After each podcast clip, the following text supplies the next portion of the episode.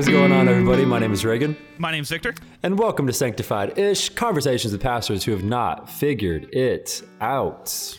I just had a good thought. I just had a great thought. What was that? actually.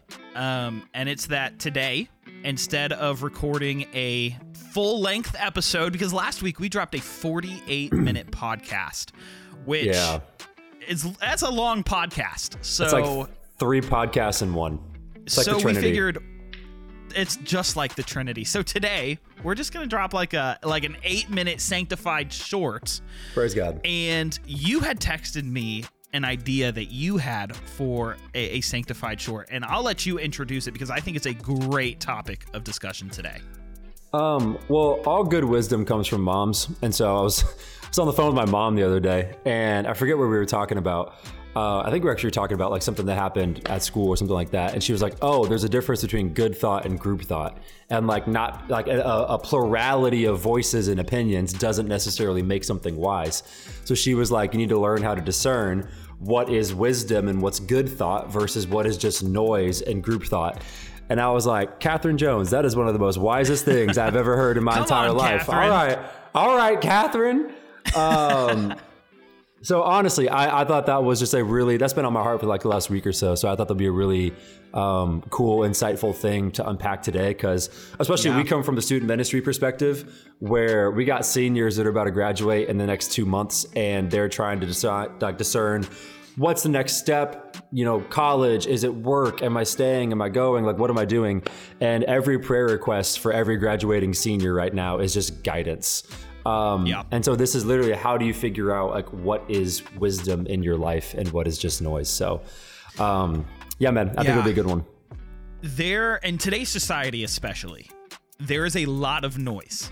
A, a ton of noise. Uh, Brady Shearer, I've talked about it before on the podcast. He says that we're in the biggest communication shift ever. And, and I would completely agree. And one of the things about this communication shift that we are experiencing right now is the accessibility of everyone's thoughts and opinions.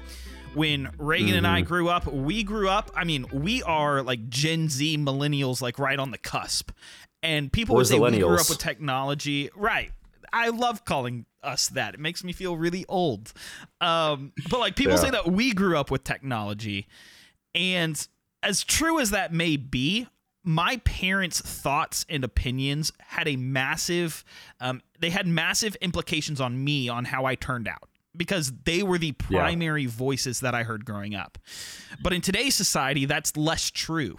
Students, especially those that are on social media and go like are out in the world, experience so many opinions that their parents' opinions or their pastor's opinions or their small group leaders' opinions are just one more voice in a crowd of noise. Yeah And so Yeah. I think this is so pertinent to today, especially because of the accessibility of opinions, thoughts, and noise. How do we differentiate between genuine good wisdom and just a bunch of stuff that is flooding our brain at all times? It's not easy. Yeah, I think one of the things that I'm wrestling with now recently is that everybody has issues and nobody has wisdom. And those are kind of the two foundational things that I'm learning Yeah. about people. And that includes both me and Victor. Um, And so, like, one of the things that I think very practically, taking it even out of this digital communication day and age that we're in, just very practically, when I got um, hired on, like, first year of my job, I was making a very big ministry decision. And I was pulling from everyone who had a voice. I think I legitimately asked like 85 to 100 people what their thoughts and opinions were on the subject. And honestly, what that led to me is like, I got analysis paralysis because everybody had a different opinion and we all claimed to follow Jesus. And so it's not like when there wasn't a unison of 85 voices, that just left me feeling like, well, I was just going to make the wrong choice. So I, I couldn't choose. I couldn't do anything. And that's a really good example in my brain of group thought is that oftentimes too many cooks in the kitchen is a bad thing. They're like, it's good to get feedback. It's good to get opinions. It's good to seek wisdom. But there's there there, there is such thing as too much of a good thing. Um, and so this is where good thought kind of shifts. And I define good thought um, as the opinion of somebody that knows Jesus, knows you, and knows the situation. Yeah. Good thought. They need to know Jesus, know you, and know the situation. One, they need to know Jesus. That, like, especially for our context, it's not that there's no wisdom. It's not that non-believers cannot speak into your life. Like, please do. But like, I know that when someone like is intimately following Jesus, I know the wisdom and the counsel that they're going to be giving me is going to come from the Holy Spirit. Um, and so, like, I personally want to seek that out. Number two, you need to know me. Um, yeah. Again, if you don't know me, if you don't know what I'm going through, it's really hard to speak into um, a person that you don't know. Very likewise, it's really hard for you to speak into a situation that you're not aware of.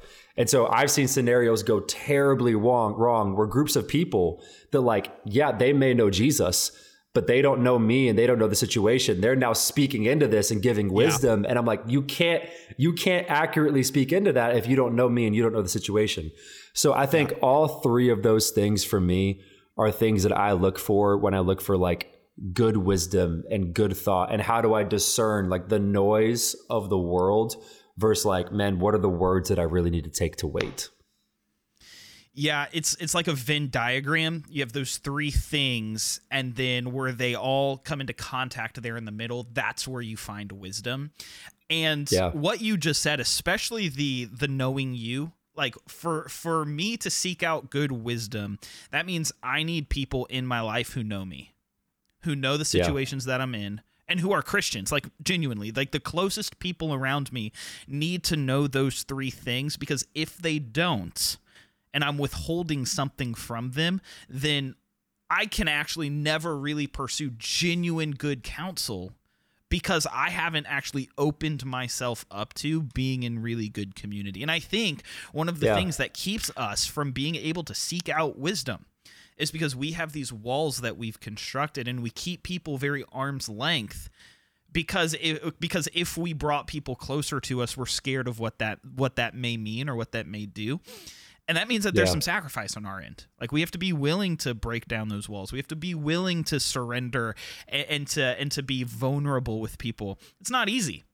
But that is yeah. the sacrifice that we have to make in genuine Christian community to pursue after good wisdom. Yeah.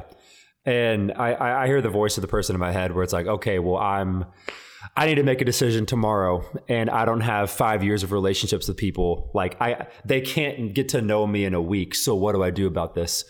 Um, great here's the thing the Lord knows you better than anybody.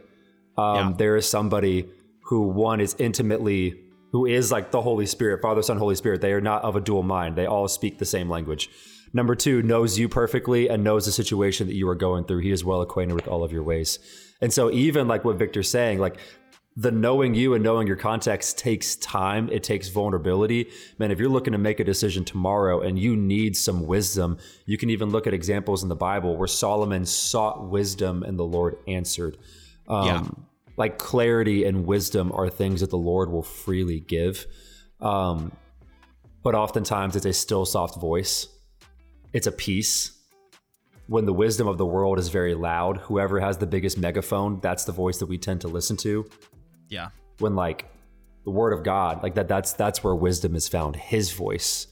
Um, so even if you don't have that community right now, you have the Lord and you have a deep, deep, deep well of wisdom.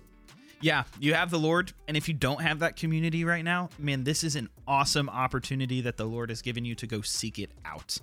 Um, if you want a podcast that where we talk about this a little bit more, scroll down back to season two. There's a podcast with someone named Abby Johnson, and she talks quite extensively about how she had to like really push yeah. into community and really force her way into some relationships in order to seek this out. That is a phenomenal yeah. episode that y'all should totally go check out if you haven't listened to it yet. Y'all, thank you so much for tuning into today's episode. If you found this sanctified short beneficial, let us know. Leave a five star review. Shoot us an email, sanctifiedish at gmail.com. Ask us your questions. We have a couple in queue that we're excited to get to, and so we will be responding to those soon. Check us out on TikTok at Reagan Jones 97 and at Rotsiv 157 and we'll see you next time. Until then, take care and God bless. Man, I got that outro on lock. I was waiting for you to time.